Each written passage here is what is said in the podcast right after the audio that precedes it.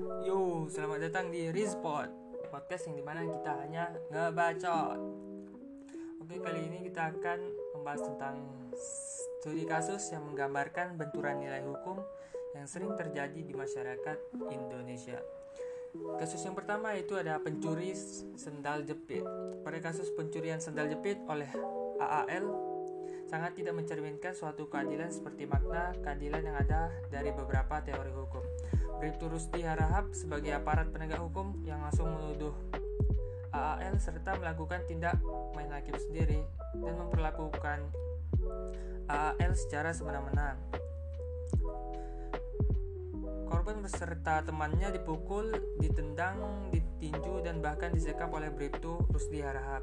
Hal ini sangat mencerminkan ketidakadilan apabila jika kita di, kita bandingkan kasus AAL dengan kasus-kasus besar yang ada di Indonesia. Korban diputus oleh pengadilan Palu, Sulawesi Tengah secara formal terbukti bersalah walaupun sendal yang menjadi barang bukti itu bukan sendal merek Iger yang dituduhkan oleh Bribtu Rusdi Harahap. Hukum memang mengandung tiga nilai seperti yang dikemukakan oleh Gustav Redbruch, yaitu kepastian, keadilan, dan kemanfaatan. Dari ketiga aspek ini, yang menjadi prioritas utama adalah keadilan, baru diikuti dengan kemanfaatan, lalu kepastian. Akan tetapi, pada kasus ini hanya kepastian hukum yang diprioritaskan dan mengenyam, mengenyampingkan keadilan dan kemanfaatan. Sandal yang dicuri AAL adalah merek Ando, bukan Iger yang dimaksud oleh Bribtu Rusdi Harahap. Sehingga sandal yang diambil oleh korban merupakan sandal tidak bertuan. Apabila mengambil sandal yang tidak bertuan diibaratkan seperti mengambil ikan di laut. Seharusnya AAL tidak dinyatakan bersalah. Sangat jelas terlihat bahwa hakim menyalahgunakan kekuasaannya dengan tidak memperlihatkan ya, maksudnya tidak memperhatikan barang bukti yang tidak sesuai dan bahkan tidak ada yang dirugikan dengan diambilnya sandal jepit tersebut.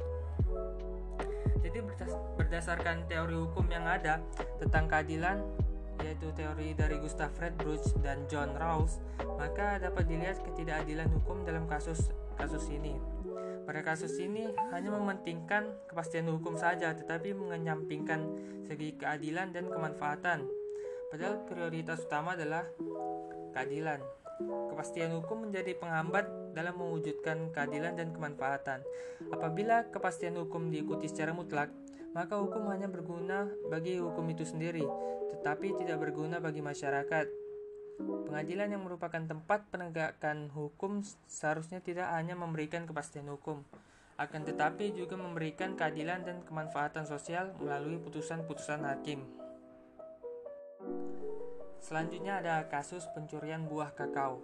Kasus hukum nenek Minah yang harus menjalani hukuman selama satu bulan 15 hari ditambah tiga bulan masa percobaan. Hukuman itu harus dijalani setelah nenek Minah dinyatakan telah bersalah karena mencuri buah kakao di area perkebunan PT Rumpun Sariantan. Dari segi kepastian hukum yang bisa memberikan jawaban yang memuaskan. Namun dari segi keadilan, terutama perasaan keadilan masyarakat akan menjadi persoalannya. Rasa keadilan akan menjadi akan semakin mencuat ketika dihadirkan contoh kasus lain kasus-kasus yang dulu yaitu kasus yang menimpa Gayus Tambunan seorang PNS di Dinas Perpajakan menjadi contoh yang tepat Gayus terbukti bersalah menerima suap dan merugikan uang secara uang negara miliaran rupiah tetapi vonis yang dijatuhkan hanya kisaran 8 tahun dan denda 1 miliar. Padahal sejatinya Gayus telah berkhianat kepada negara bahkan telah mencederai hati jutaan masyarakat Indonesia yang selama ini mengharapkan kesejahteraan. Di sisi lain terkait dengan hubungan dari ketiga nilai dasar hukum yang telah disebutkan di atas sekalipun sudah di, dijelaskan, namun di antara mereka dapat terjadi ketegangan satu sama lain Ketegangan itu bisa dimengerti oleh ketiga-tiganya karena berisi tuntutan yang berlainan yang satu sama lain mengandung potensi untuk bertentangan. Apabila diambil sebagai contoh kepastian hukum, maka sebagai nilai ia segera menggeser nilai-nilai keadilan dan kegunaan ke samping jadi solusinya ya kalau bisa pasalnya dirubah. Yang memberatkan masyarakat ke bawah atau rakyat menengah ke bawah. Apalagi mereka tidak tahu tentang hukum kan?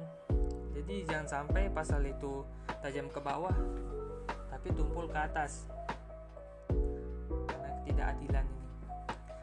Hukum yang yang diterapkan tersebut hanya mengikuti hanya mengikuti aturan formal namun tidak memperhitungkan substansi dan hati hati nurani oke selanjutnya ada kasus pencurian kayu jati Asyani seorang warga dusun Krastal Desa Jati Banteng, Kecamatan Jati Banteng, Situ Bondo dijebloskan ke penjara.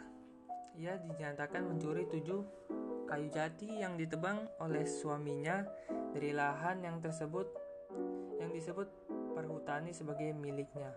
Padahal ia merasa lahan tersebut adalah miliknya sendiri dan tidak masuk lahan milik perusahaan BUMN itu. Akibat hal itu, nenek Asyani pun dijatuhkan hukuman penjara 15 tahun. Ya, kasus ini hampir-hampir sama lah ya dengan kasus nenek Mina sebelumnya. Ya balik lagi, kalau bisa dirubah pasalnya. Dan jangan sampai pasal itu tajam ke bawah, tumpul ke atas. Pemerintah seharusnya peka terhadap ketidakadilan yang terus dialami rakyat dalam hal hukum semacam ini. Seharusnya hukum itu mengedepankan keadilan untuk rakyatnya.